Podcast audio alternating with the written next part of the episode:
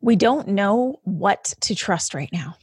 Words shared by ICU nurse Michelle Fairney in regards to the COVID 19 pandemic. And this is the state of our world right now. It's a state of not knowing all the answers, which is incredibly uncomfortable, whether you want to admit it or not. This is why so many people, including yourself, are likely to hit up traditional media or social media because you're seeking out the answers to help you feel more safe, secure, and comfortable. Whether it's a conspiracy theory or an announcement from the White House, you're clinging on to these so called answers while avoiding gaining a deeper perspective on what you're truly experiencing. In this episode, Michelle and I dive into a conversation about the pandemic, the uncertainty, and what's really taking place on the front lines. This is not an episode where you're going to find the answers. This is an episode for you to deepen your perspective on what we are collectively experiencing.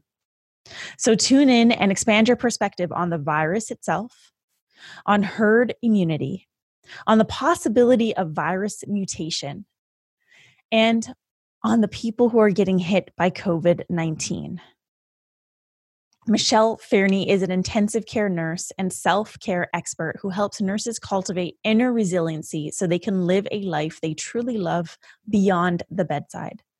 From dealing with the complexities of critically ill children to working front lines at the epicenter of New York during the COVID crisis, Michelle m- mentors other nurses as they navigate the emotional, psychological, and physical demands that nurses face daily. Michelle has experienced life altering degrees of burnout, anxiety, and depression. And after almost quitting the profession completely in 2017, she realized self care goes beyond what is prescriptively taught to nurses exercise, eat healthy, and take a bubble bath. Michelle has made it her mission to teach nurses how to be a nurse as current education only emphasizes the to do and task oriented side of nursing.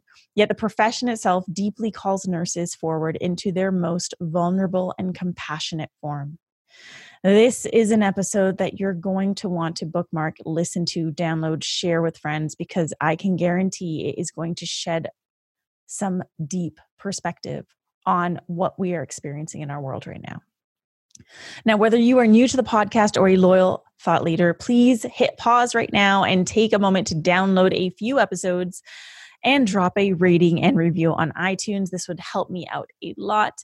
And if you dig the podcast and you want to connect with me, add me on social media at I am Ruby or shoot me a text message at 1781 336 0160.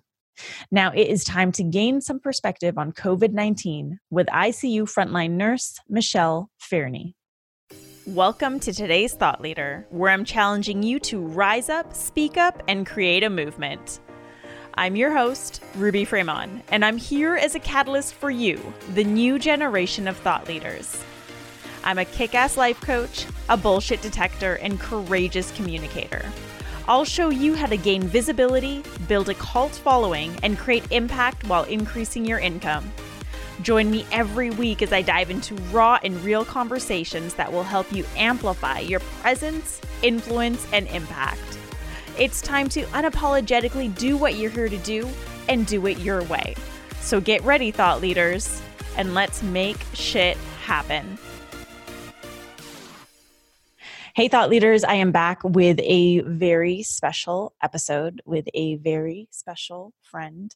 Um, and before I before I have her say hello, let me just share how we know each other. So I don't even know, maybe it was like 10 years ago. What is it, 2020 right now? It was, I would say, yeah, 10 years. 10 years, maybe even longer, 12 years. Mm-hmm. I started working in nightlife 12 years ago.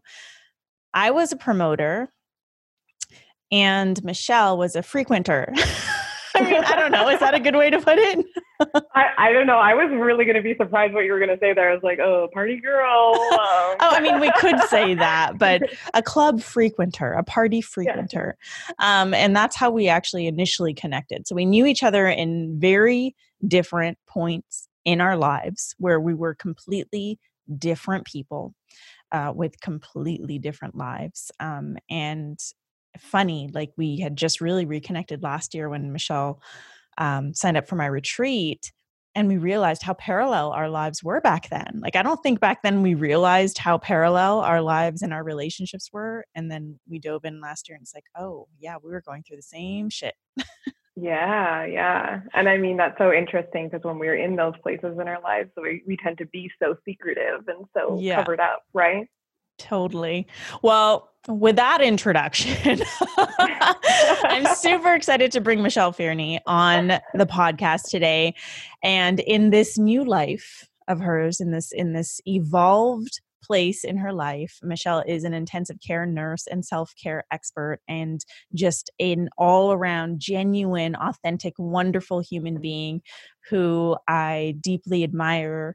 I'm inspired by her and I just the work that she's doing in our world is so so important because um, by supporting nurses in being their best selves she's also creating a ripple effect to shift the medical industry for the good for the better so michelle thank you so much for being here and for sharing your time and presence with us uh, thank you for having me no i'm so excited to just dive in um, you know, there's so much that I really feel that like going on right now in our world, and we're all in our own little mini worlds, and we're just getting taste and bites of what we're seeing. Um, I can even speak to that. You know, I've been living in the world of frontlines COVID for mm-hmm. you know the last two months, and just starting to resurface again is what I'm starting to feel like, and sharing what it is that I'm seeing on a day to day basis is going to be something so important, um, I think, to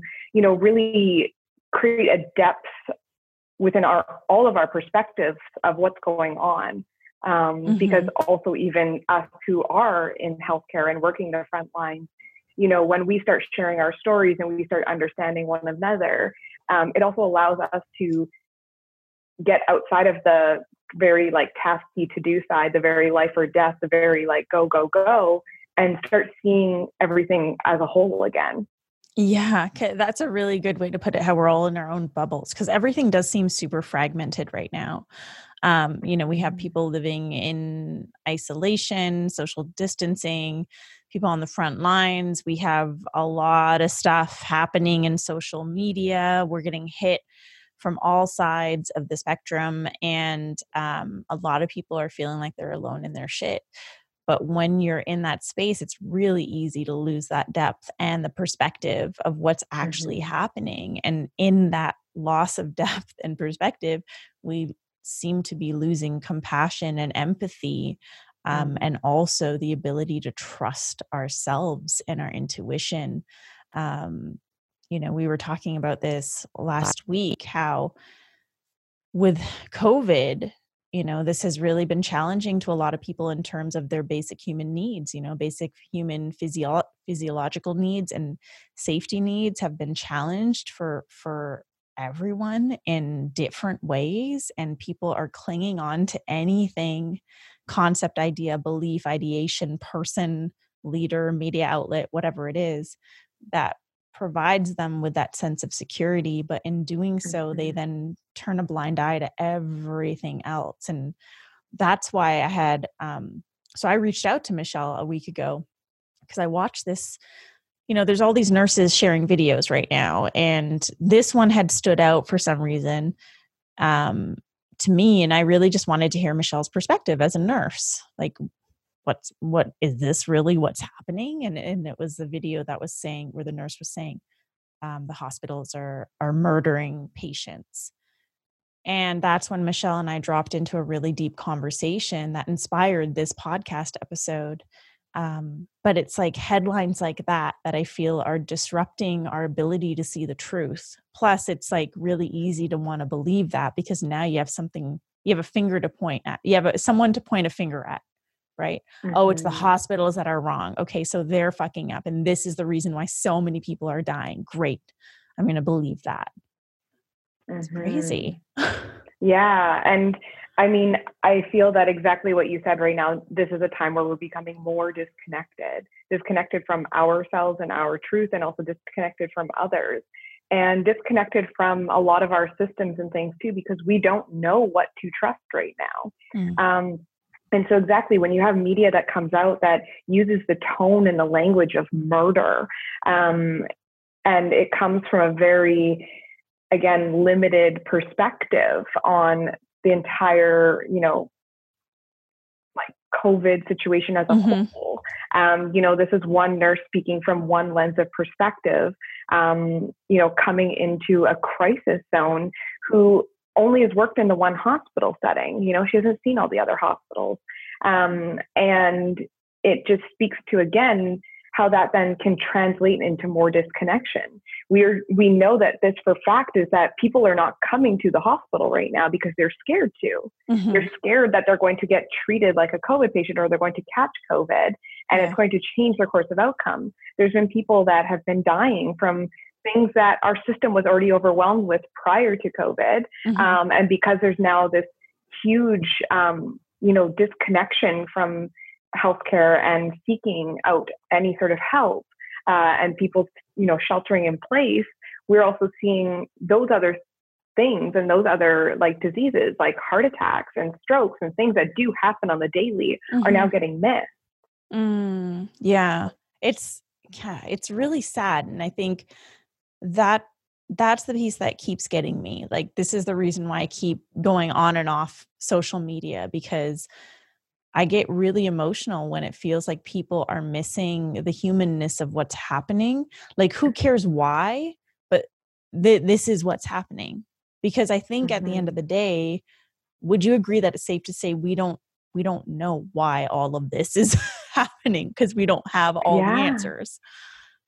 And the thing is, is that we might not ever have all of the answers. Mm. And even when we do get enough answers to then like put that in a place in our memory bank and store it as okay that's kind of what happened in that period of time it's always hindsight mm-hmm. like you're not going through shit as you're going through it and you learn the lessons after the person who's going through it goes through it right. and then you learn the lessons that's with anything in life right. and so it's just very interesting in this time right now how many people are surfacing and being these like experts um, in things that we don't know. Like this is a novel virus, meaning that it's never existed to this right. point. Can we break that down first? like let's just get like let's just break down the definition of a novel virus. Yeah. Yeah. So novel virus meaning that this this virus has never has never surfaced. It's never been around to date there are other coronaviruses and other strains, um, just meaning that the makeup of the virus is different. It acts differently. Um, I'm actually a pediatric ICU nurse, and I deal with coronavirus every year. Like mm we have children in the ICU who are intubated for a different type of coronavirus, but this is not the same one that we're now seeing. So mm-hmm. this is a novel virus that's affecting the adult population predominantly. Mm-hmm. Um, and so when it's novel, it means that they don't know what to do with it. Like right. it could behave in so many different ways. And when we don't have information and we're treating from a place of just putting out fires, it's really tough. You know, we just like the general public experience that same sort of like waves of uncertainty. Like, you know, we're getting information on the daily. I remember in the beginning there, it's like every day I'd go into work, there was new things, changes, new policies, new ways that we had to like put on PPE. Like everything is changing, everything. And it's so much like it also shows like that outer side of things and it gave me a more like a more, I say more depth to my perspective too as to why so many people aren't coping during all of this because mm-hmm. our like our human nature like our dna like our nervous system we do not like new things. We do not like things that we don't know that are like we if we can't see the entire staircase. Right. We don't we don't like the unfamiliar. We don't like no. the uncomfortable. We don't like the unpredictable. No. So then we create little things to kind of just soothe ourselves mm-hmm. you know to get by um, because it's really truly hard for us to sit in an unknown. Um, it's much easier to say, hey, look, that person who, you know, says they're a doctor, I mean, like also let's understand that you can have a PhD in like exercise nutrition and right and call yourself a doctor um, and be speaking about virology and tests and different things like that. um, you know, it's very easy to look at people where we feel that we have a deficit and where we doubt ourselves and mm. seek information from them because mm. then it creates that filling that like place into that void where we're just trying to use another person and their information to fill a hole right. in ourselves yeah, we're grasping for information to fill in the blanks within ourselves so that we can create that false sense of security and safety, right? Like if yeah. if Dr. so and so's beliefs about what's going on makes us feel somehow safer because now we have an answer, then I'm going to hold on to that. Mm. Or if the media, yeah. what the media is saying fills in some of the blanks that I'm questioning and that makes me feel more secure, then I'm going to I'm going to do that. I'm going to do that, right? Yeah. And it feels like or have, yeah, go on yeah, I was just going to add to that. It's like same thing with that nursing, that nurse video calling. You know, right. it being like then taken and then you know all like she didn't necessarily say murder, but then you know all the people repackaged it and repurposed yes. it as murder. Exactly. So what it then does is it creates the like understanding around why are so many people dying right now. Oh, mm-hmm. it's the mm-hmm. hospitals killing them. Therefore, I just won't seek medical attention and care. Like it's just like, oh my gosh, mm-hmm. this is really mm-hmm. happening right now. Yeah. Yeah. It's so um convoluted. Like everything mm-hmm. feels convoluted. And personally, for me, what I've found is the more time I spend online, the more convoluted things get. And so I have mm-hmm. found refuge being offline and being with myself mm-hmm. and and being in my practices and just like being in nature and and not paying as much attention to what's going on online that I was before.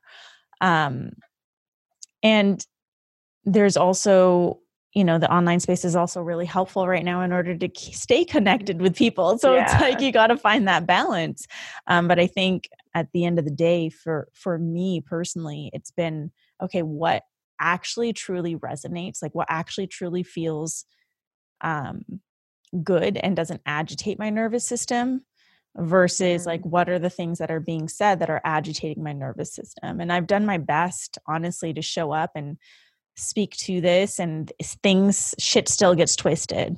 Like eh, because people are seeing what they want to see and hearing what they want to hear because again like they're going after trying to fill in the blanks or seeking out proof to prove their beliefs or ideations as the truth. Um, something I want to segue into is because I think this is so important because you helped me so much in our last call, and I never told you this because we hear about the stories that are happening in the hospitals, right? Like I read a lot of the um, like opinion sections in New York Times and, and things like that to get some of the personal stories. But then again, you're questioning, like, okay, well, which is this edited? Like, is this not the truth? Like, what's actually happening? Mm-hmm. And so to hear more about what's actually taking place right now um, in the hospitals from someone I trust was really insightful. Um, I mm-hmm. found myself checking myself like a few more few more times, and also um, dropping into a deeper state of compassion. And I think it would just be helpful for our listeners to hear um, what you're able to share, of course. Yeah. Um, so, what I can personally share is that um, I am working currently and still um, as a travel nurse. Uh, I am working on the front lines of um, a very large hospital in New York City. Um, I am working in the intensive care unit and I am working on a life support unit, meaning, um, so there's quite different, quite a bit of a difference between that and um, someone who hasn't actually experienced um, you know, intensive care might not understand the differences. So I will go over that.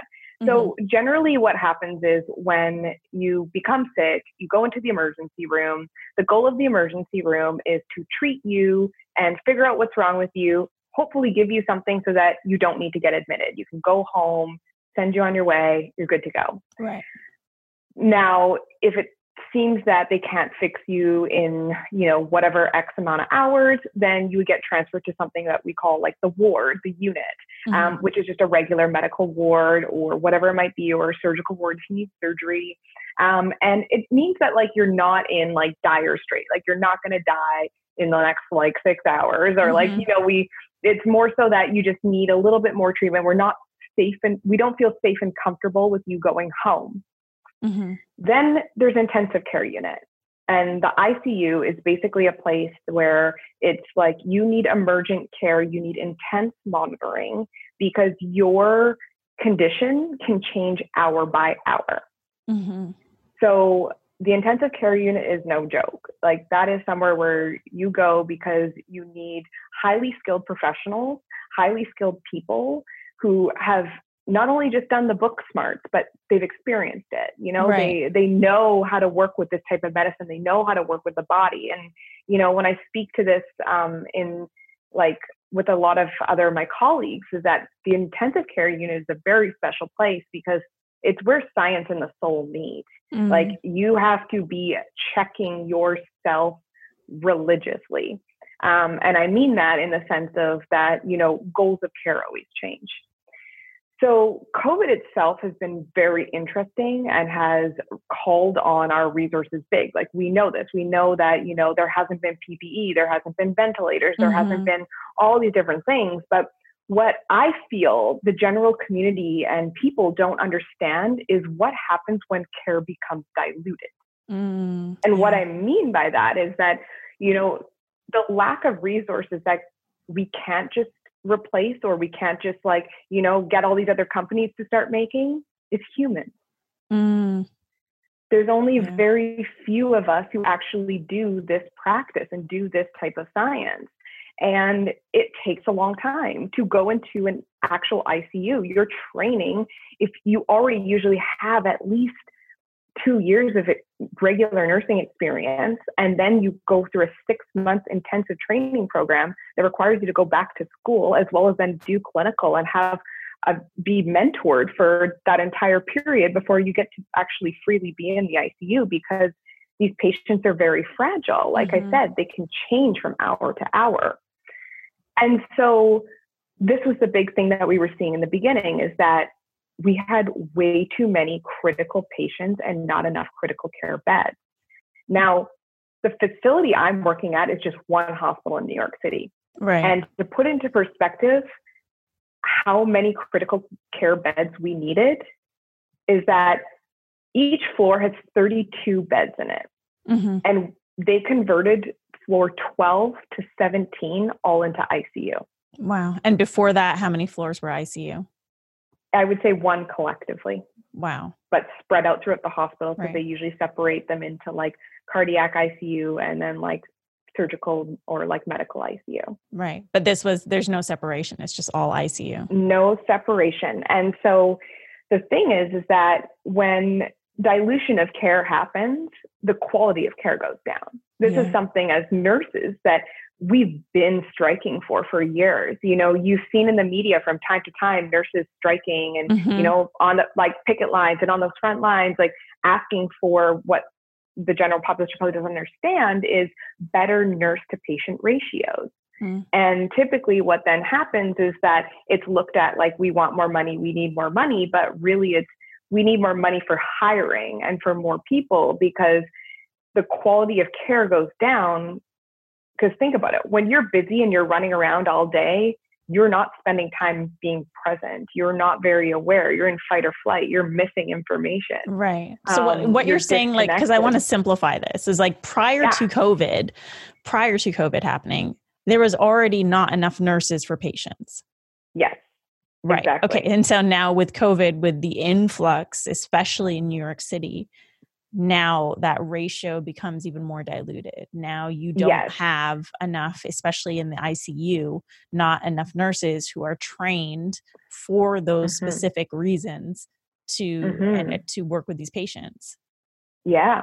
And so that's a big thing that we are seeing. So in a typical ICU environment, you are one to one with your patient, meaning one nurse to one patient, mm-hmm. because the care that they need is a lot. Um, in the beginning, there there were sometimes three patients to one nurse. Wow. And that's like, that's a big thing, especially when you don't know how to treat this virus and how this virus works and, you know, at what stage you need to be implementing certain things. Um, I've spoken to a lot of my like colleagues and I've talked to a lot of my friends as well. And, you know, even us who do work in ICU, we know that this this type of patient that comes in with respiratory, ventilator, like, you know, develops ARDS, which is the massive inflammatory response around the lungs that causes a lot of issues for ventilation, mm-hmm. um, they're usually one of the sickest patients on our unit mm. when this happens. Yeah. And and or there's also when we have these sometimes patients that come in that are a medical mystery, we don't understand why they're so sick and we're just trying to put out fires until we can gather more information. They too are also the sickest patients. Mm-hmm. And even when we're in the ICU, we have typically other patients that are a little bit more stable. So if you're nursing this really sick patient, you usually have support of your colleagues. Mm-hmm. But right now, these very sick patients are filling up every single bed. Mm. So everyone is stretched thin.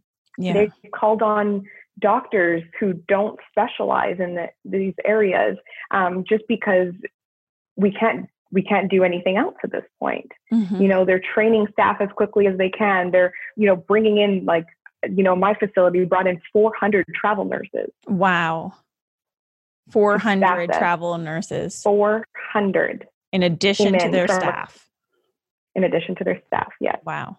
And that's because um, they could. And not a lot of house hospitals mm-hmm. have the resources to be able to do that, which is why there are some yeah. hospitals in New York that are suffering more than others, and in other places in the world um, that are suffering more than other hospitals.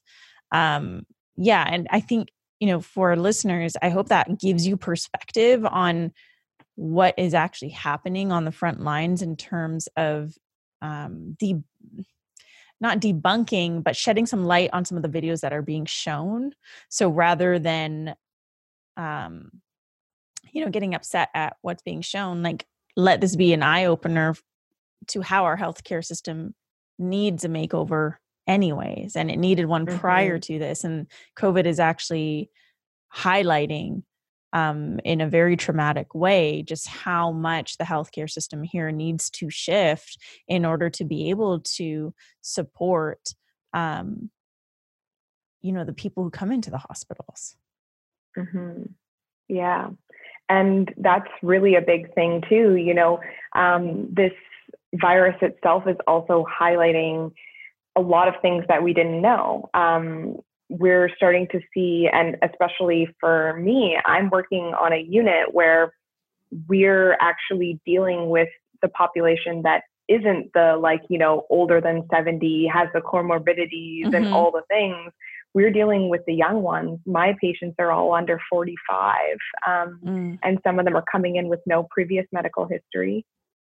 Um, we're seeing, you know, uh, really sadly enough, the it's like the influences of so, socioeconomic status.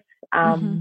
You know, different. Um, I would say like we're seeing like Hispanic is very highly affected, mm-hmm. um, and we're now starting to see that obesity is becoming another comorbidity to be considered in this.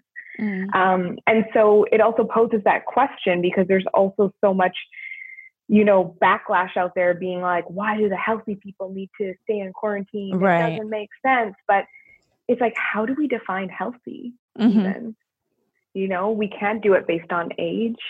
We can't do it based on you've never been diagnosed with something. Mm-hmm. We body itself is so good and resilient. It's so good at like maintaining and looking like it's good until it's like really not good anymore.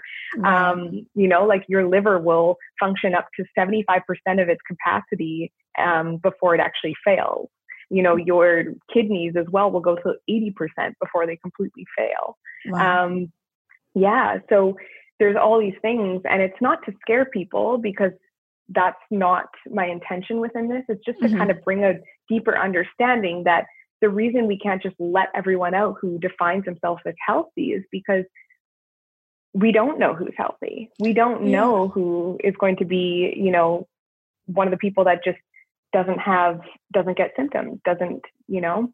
Mm-hmm. Um, That's really important for everyone listening um, because there are a lot of people questioning that i've i've questioned it you know like why do why do us who feel healthy and do our best to maintain health also have to stay home and lock down and um, there is a lot that we don't know and there are things that perhaps you have that you don't know you have and there's just so many unknowns right now and what michelle is highlighting is the fact that you know she's working on a ward where people are under the age of 45 seemingly healthy never had previous health concerns before and they're there. And it can be easy for you from the comfort of your homes behind your computer screens to point the finger and say oh they must have had some heart condition or oh they must be obese or oh they must have this and yet you don't know that for a fact and what michelle mm-hmm. is saying is that like there isn't uh and correct me if i'm wrong there isn't like a a uh, concrete predictability for who this is going to mm-hmm. affect just yet yes exactly okay. um and then like this whole thing is just so like multifactorial in that as well too you know we talk even about like okay so projection moving forward like what are we going to do with this because at this point i mean new york has been the big highlight of mm-hmm. like this is what happens when you know you don't identify people ahead of time and things go wrong and you know the system becomes overburdened mm-hmm. um, they're now estimating that new york has only 20% of its population infected.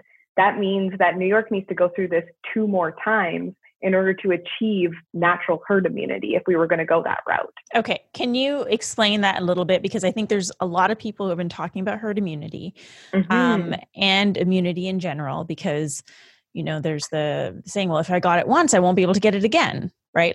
So let's break it down because you also shed some light on this for me that made me open my eyes and question some of the people that I've been following who have been speaking about herd immunity. yeah, so um, I will speak to my level of my knowledge. Like, yes. by no means am I like a virologist or like, you know, infectious disease. I did do previous to my nursing degree, um, I did do in my undergrad, I did a pre med degree, and I did a lot of my specialty in population health um, and did uh, like health science and that sort of background in region. So I do have some familiarity around like what they're talking about when they're thinking of like you know these certain concepts and you know we're also taught around herd immunity and understanding that. Um, because the thing too is that you hear herd immunity and one person will be like oh that means like you know natural herd immunity. Right. Where also vaccination we also talk about that is also to achieve herd immunity. Mm, um, okay. to vaccinate people to give them almost the pseudo experience of experiencing the virus without getting sick. Right. I know that's going to cause a lot of triggers that way. Yeah. Um, Maybe we can we so, can circle back to that in a bit. we'll circle back to that another yeah. day. Um, but so the thing of with herd immunity is essentially the rate in which that we need an entire population is about 60% that then the vulnerable people who can't catch the virus because if they catch the virus they're going to die mm-hmm. um, or you know have whatever reason they can't get a vaccination this is like in the sense of like the other things that we vaccinate for will be protected mm-hmm. it means that the transmission rate of whatever we're protecting the other 40% from um, it, it's so low that the likelihood of them catching it becomes way less Mm-hmm. So the goal is 60%. Now, where we're at with COVID right now is it's kind of, but again, complicated. It's unknown. Right. Um, we don't know how this virus is even going to act. Um, mm-hmm. So the goal that we would say with any major virus um, or anything that's causing this amount of deaths, just like the flu does every year, um, is let's create a vaccine for it so that we can achieve natural herd immunity in a very like controlled way right? That's that one side's perspective is that instead of subjecting the entire population to it mm-hmm. and it just going to kill everyone it's going to kill, let's right. try it this way to try to eliminate that and also eliminate the burden on the healthcare system, et cetera, et cetera. Now, the thing with vaccines though is that they take a really long time to develop. Mm-hmm. like you like the because the side that we're also not sure with this virus is that how long does it create immunity for? Um, we don't know if it's going to be because it is an upper respiratory tract infection. It's something that's in your nasopharyngeal airway. You usually only really get like an annual sort of like like free pass once you get it, mm-hmm. and then your body gets rid of that. So it's also questionable that you know they start developing these vaccines and they won't know until about a year from now whether the titers, which is like the amount of antibodies that they will actually look in your blood to see, mm-hmm. whether they're actually still at a height where they're like, oh, okay, after a year, you still have antibodies. Because mm. guess what? This thing hasn't been around for a year yet. Right. So we don't know until we get to the year point. We don't know until we get to the two year point. We won't know until we get till 10 years from now and be like, oh, okay, COVID's one of those ones where you can vaccinate once for and it's good. Right. Versus like you vaccinate and then you get the booster and then you get the other booster and then you get the fourth booster. yeah. yeah. It hasn't been around. I think that's the thing that people are missing is like it has not been around that long. Like it really yeah. hasn't. Mm-hmm. And so then the other side of the coin is this whole like natural herd immunity thing where, you know, get more people to have the virus. It's going to start moving its way through. It will have less hosts to like infect that way. And the problem with that is two things is that again, we're just going to be back at like overwhelming our healthcare system and exactly, you know, to kind of bring back that video of talking about murder in the hospitals, mm-hmm. I wouldn't coin it as murder, but definitely there are going to be more people that are going to die because they won't receive the level of care that they need for this mm-hmm. virus. Mm-hmm. Yeah. So that's the issue with that is that there's going to be so many people who identify as healthy because so many people don't realize they're unhealthy until they start making better choices or something right. happens to them that checks their reality and they're like, oh, wait, I'm not healthy. Mm-hmm. So true. that's the that's the issue with that side of the thing. That side of things that we don't know how many people that if we just let everyone run free, like there's going to be a lot of people who will try to see who will need medical care, mm-hmm. but we won't be able to offer it to them. Mm. So it's like how many people just even needed a little bit of support of oxygen, you know, a little bit of like nutritional support, oxygen, some repositioning, um, and you know, a little bit of azithromycin or something like that, because that's some of this population too. People are coming into the hospitals and they're not in the intensive care unit. You know, right. they just needed a little bit of support uh, moving through the virus. Yeah. So it's very like kind of icky when it comes to those waters when it's it's more playing with that side of like well like it, it's basically like lighting a match in a very very dry forest mm. so basically like have a small little campfire and it doesn't go beyond that or it just like it just goes like wildfire yeah. right and that's why there's also so much of this like really big hesitancy around reopening is like we know that you can't just hold everyone in until there's a vaccine or there's a controlled way to like you know do that because then also too people have their rights to you know vaccinate or not vaccinate. Mm-hmm. they also don't know enough about this virus about you know at what quarters do they need to vaccinate. They don't even know at this point if the virus is going to be a seasonal thing because most coronaviruses are like right I mean, and we haven't gone through a year and so yeah, we still have yet to go through like another on summer. Right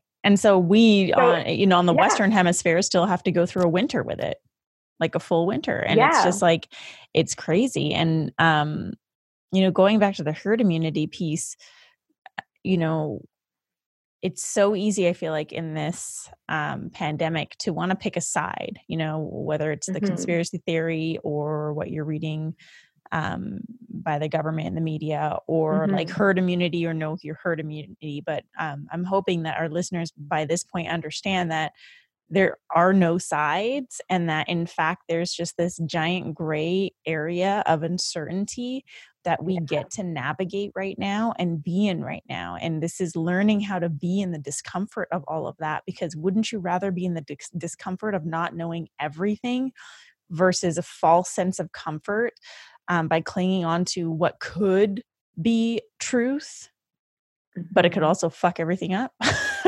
yeah. And so, and just one other piece around the mm-hmm. natural herd immunity side is that the other worry about like, you know, allowing for natural herd immunity is that, especially with a virus that moves so quickly between people, mm-hmm. like viruses like they can change you know they can mm-hmm. you they can mutate right. and so the thing is is that with something that can pass so quickly it can move through that many bodies that quickly its likelihood to mutate is greater than a virus that doesn't move as quick mm-hmm. so the problem with that is that do you want to roll the dice that it mutates into something worse that's even more deadly? Or do you want like versus it could mutate into something else that's not as deadly? Like those are both possibilities, but you see it's like a complete Pandora's box.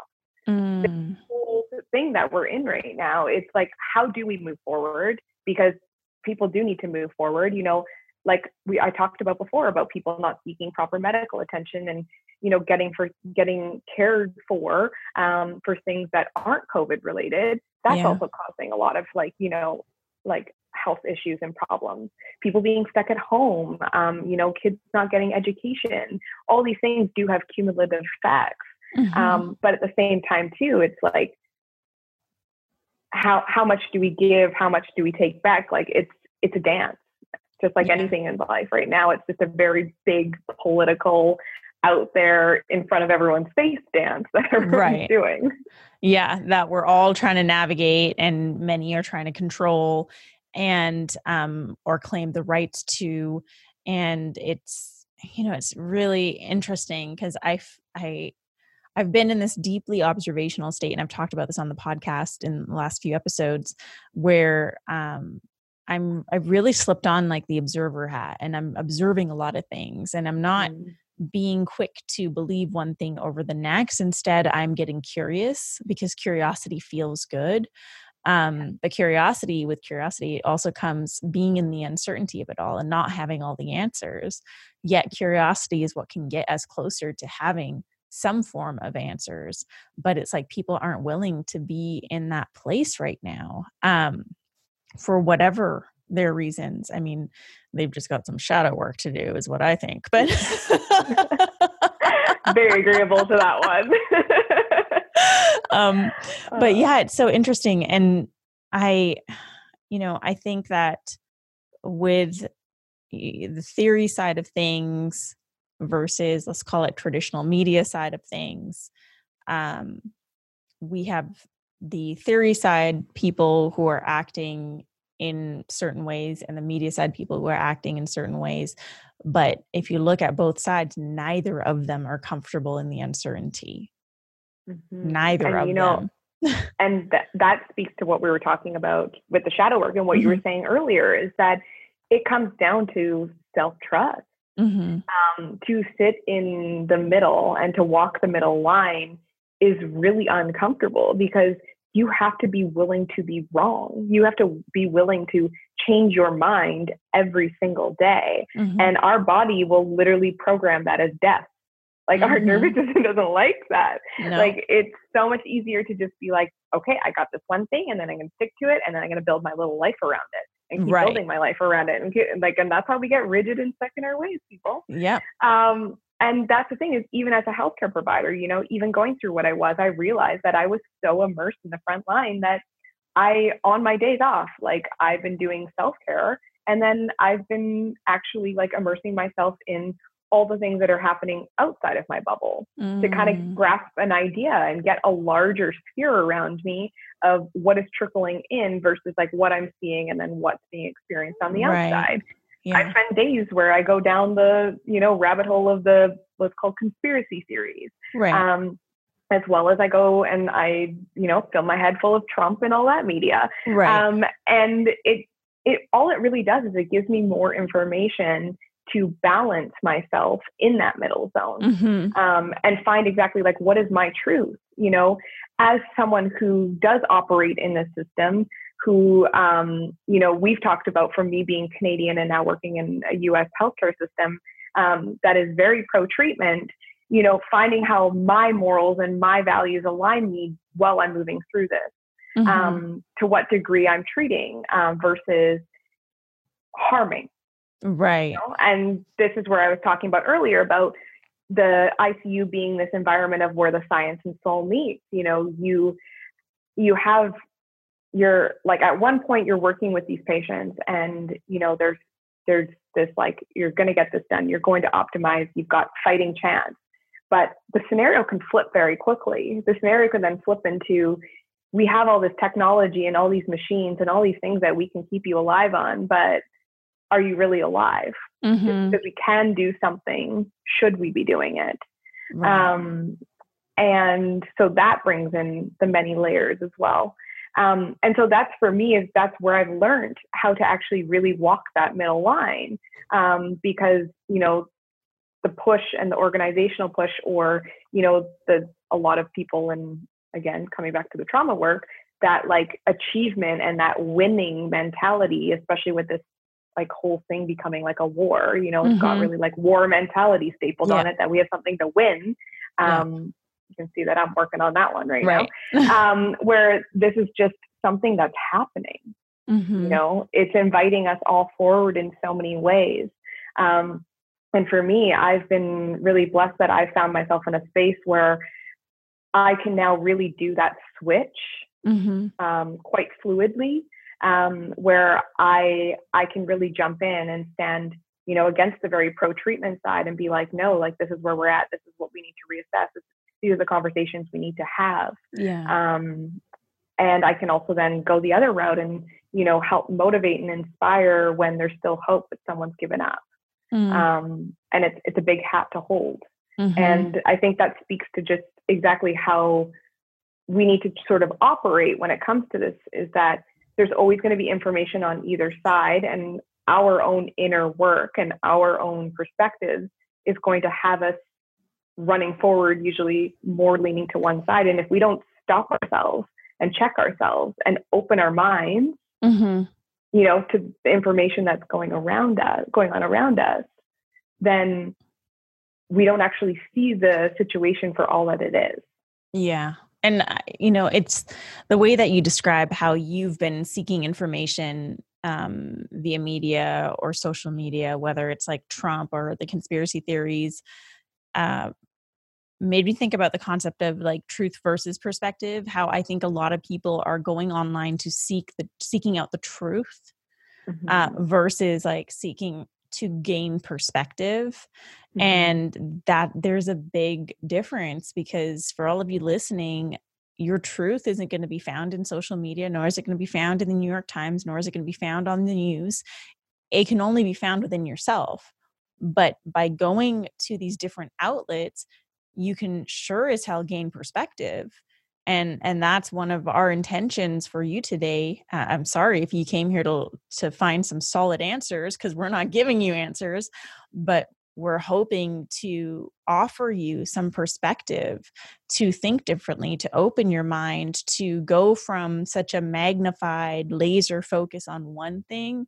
to just panning out and being able to see um, all things and and shed some more compassion and empathy into our world, not just for others, but for yourself. Because being in mm-hmm. the uncertainty um, can feel really, really awful. And so we get to have that grace for ourselves and that compassion for ourselves, but don't go to outside sources to seek out truth because that can only be found within yourself. But you can go to outside mm-hmm. sources to seek perspective on things, to deepen and widen your perspective on things. That's great. Um, and then do so from that place of like curiosity and sheer observation versus um, the energy of like oh, no i need to know this now which is what brings us into those rabbit holes that we've talked about right? Yeah. like you'll read something somewhere and you'll be like oh my god i need to fact check this and then you go somewhere else and i need to check that and you go somewhere else and all of a sudden 10 hours later you come out of the rabbit hole and your whole day day is gone and you're like wow i feel like shit I've been like, I don't know what's real anymore. right. But I, that pulls you out of your truth because you were in there chasing the truth versus chasing perspective. Um, yeah, so important. Um, so sorry, guys, if you were listening to find out some sort of truth, that can only be found within yourself.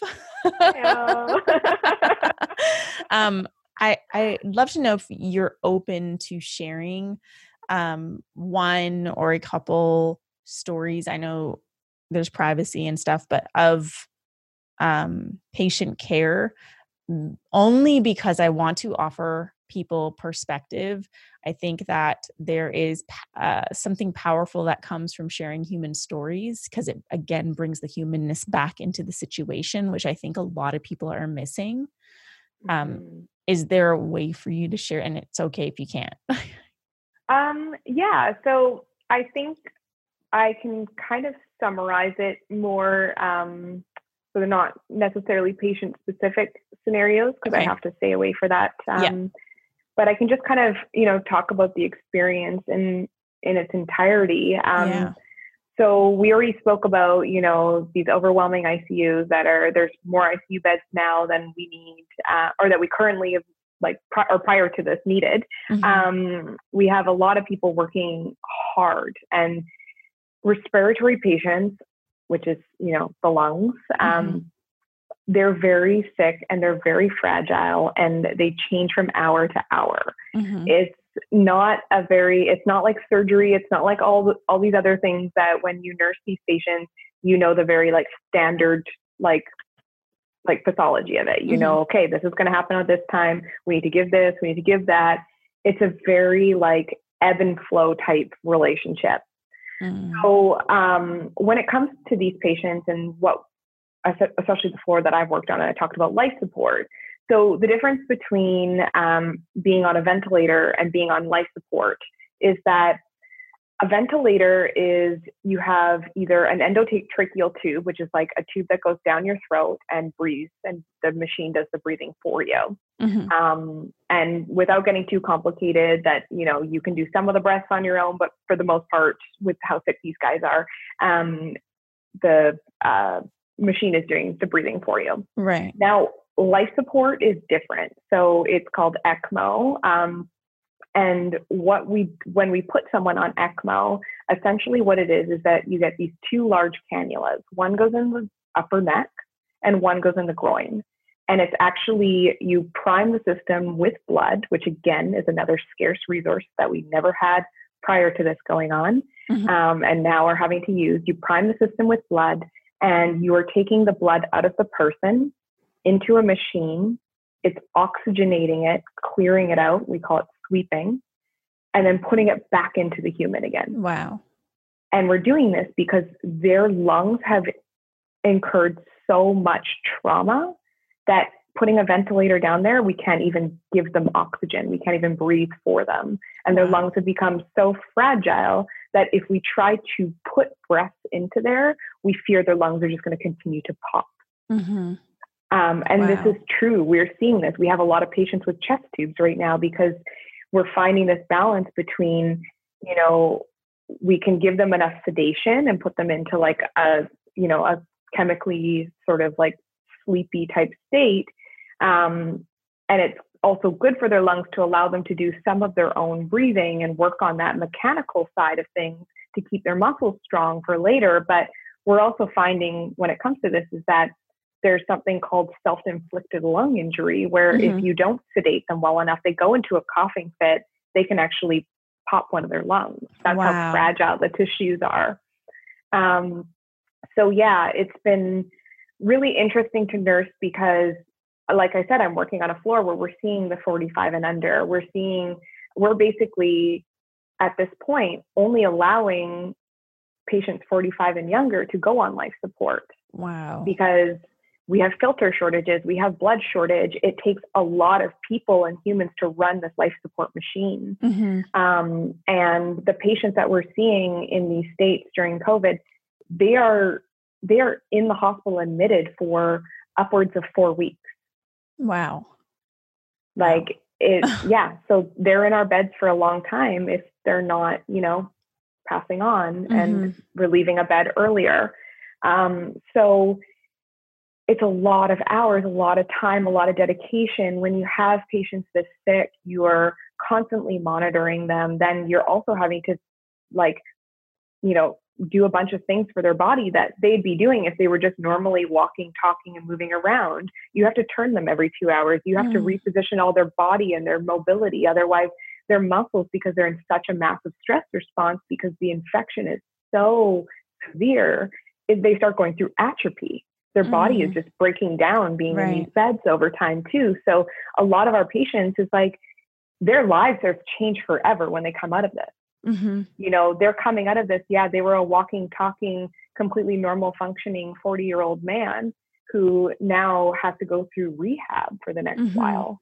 Um, you know, when also when you are you know you do have a ventilator there's other risks that happen with that like it's not just let's throw a breathing tube in there and we're all good you have to manage the rest of the body um, and there's so many things that come with that is that you can get a pneumonia from having a ventilator mm-hmm. in there mm-hmm. for too long um, which that complicates your disease process even more um, and causes bacteria in those already really fragile lungs mm-hmm. that are so close to those blood vessels, which then can create sepsis. And sepsis is right. like something that you have to treat like immediately. So it's it's not something that we cannot take serious mm-hmm. right now. Like it's that like it's hard for me because I am someone who values freedom so much. Mm-hmm. And you know, being a travel nurse is so that I can nurse for like the few months at a time and then like you know travel and do different things and have that kind of freedom and right. so i can totally empathize what it feels like when your freedom is being taken away from you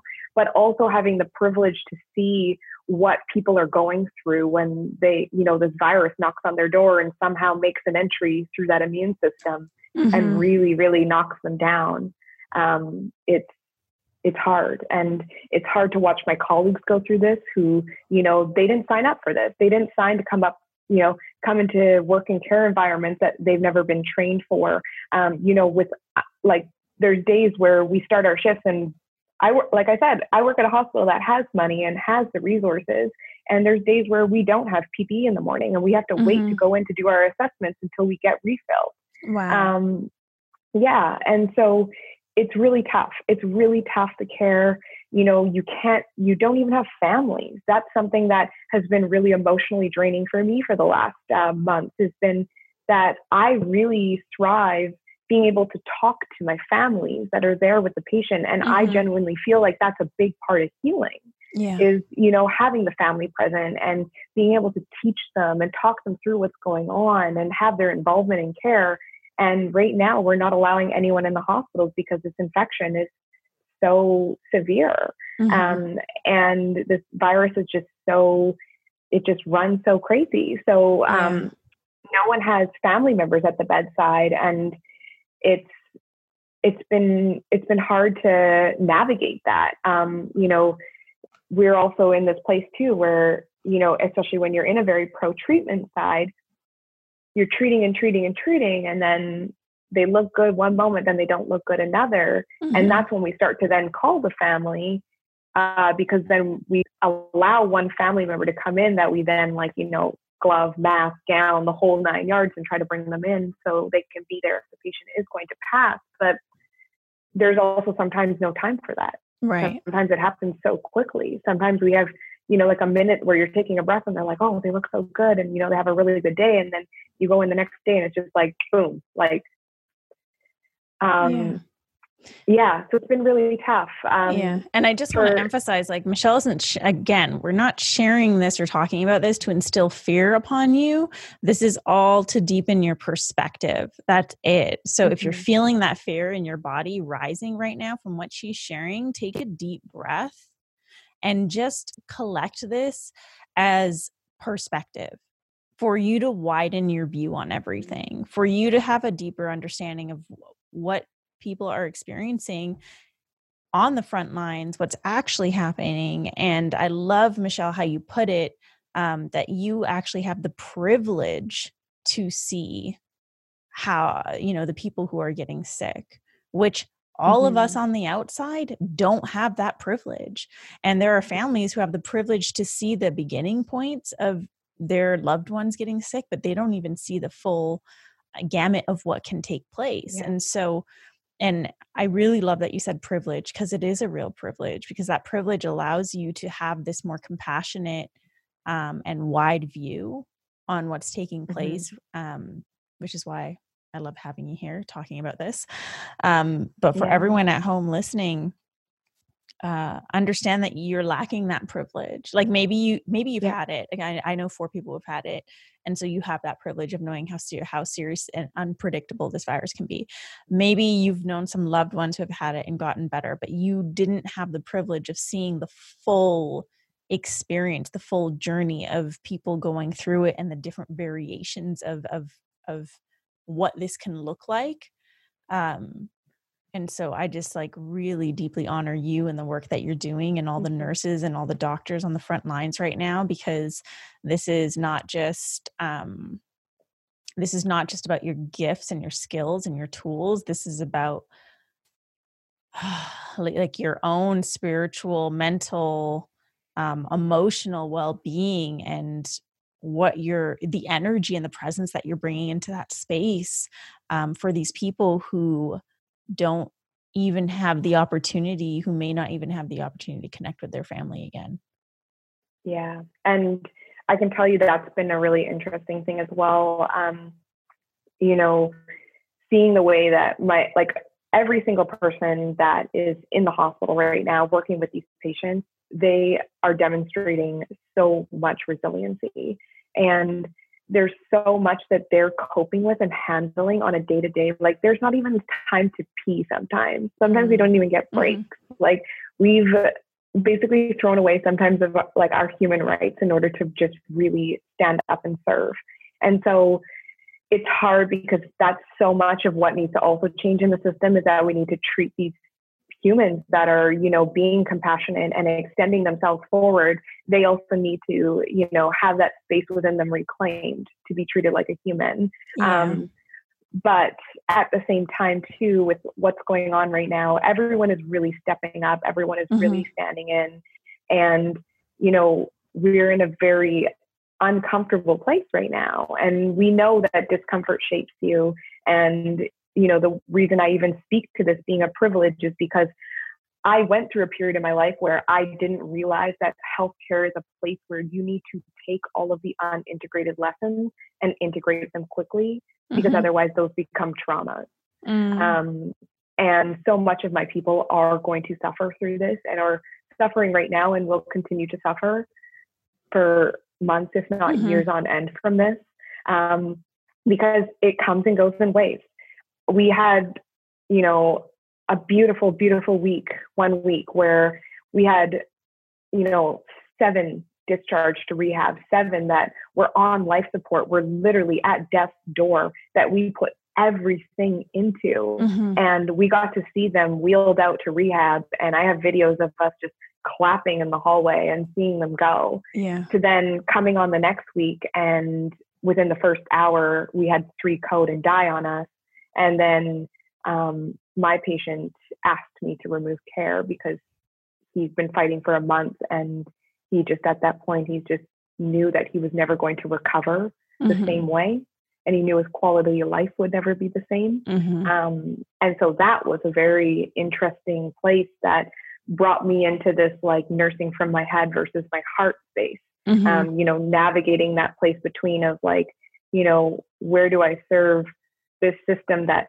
times all my meds that knows when i'm checking vitals when i'm intervening and all these things that are highly like watching me Mhm. but then i'm stopping what i'm doing to really hold the space and be with this human because he doesn't even have family members there to do that with. Yeah.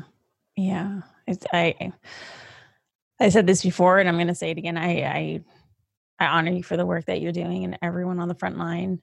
Um and with that we're nearing the end of this episode.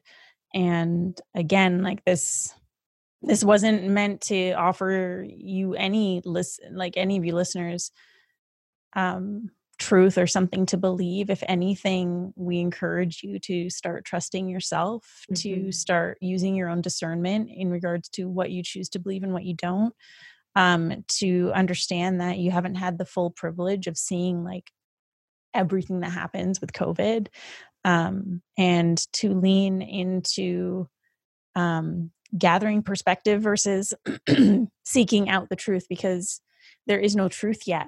Like this is far too early for there to be any truth established. There's things that we know for certain and some of those things have been mentioned here in regards to people getting sick and yes this affects people under the age of 45 and there's uh, you know different um, ways of of looking at things like these we know for certain but we don't know a lot of things for certain in regards to what's going to happen with the country reopening what's going to happen if we establish if we chase herd immunity what's going to happen this fall and winter you know we don't know that um, and so michelle any final thoughts for our listeners? Like, if there's one thing that you want them to walk away with, what would it be?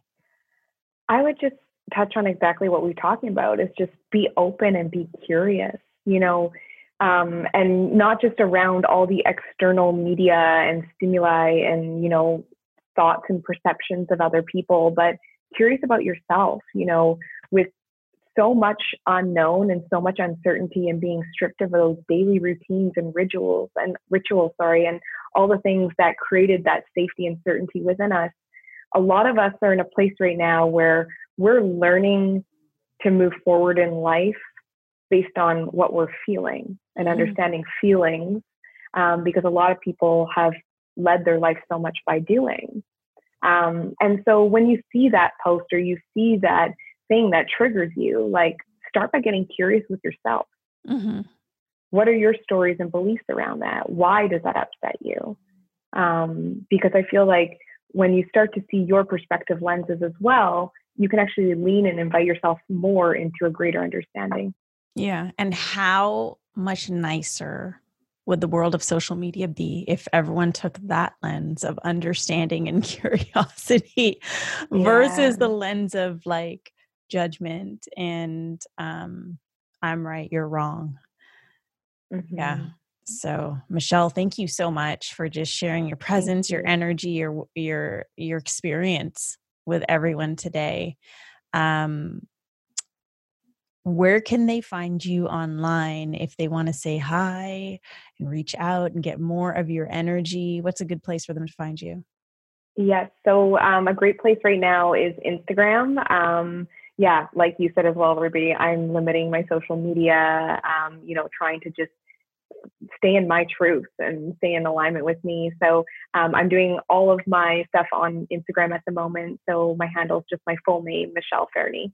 Awesome. I'm going to have that link in the show notes for all of you. Um, Michelle, thank you again. And uh, to our listeners, thank you. so much for joining us mm-hmm. on um, what is really a very special episode of today's Thought Leader. Um, be sure to drop a rating and review on iTunes. And please, please share this episode with a friend. If there's someone who needs a mm-hmm. perspective shift or someone who just really wants to hear something that is not claiming to be the truth but just an opportunity to open your mind, please share this with them. Um, and then if you have any questions for myself or Michelle, reach out to us on social media. You can also text me at 1781 336 0160. Um, and then I will see you back here on Monday for a brand new episode of today's Thought Leader, where I chat with my human design channel and coach, AC Brown, about all things human design. Thanks, everyone.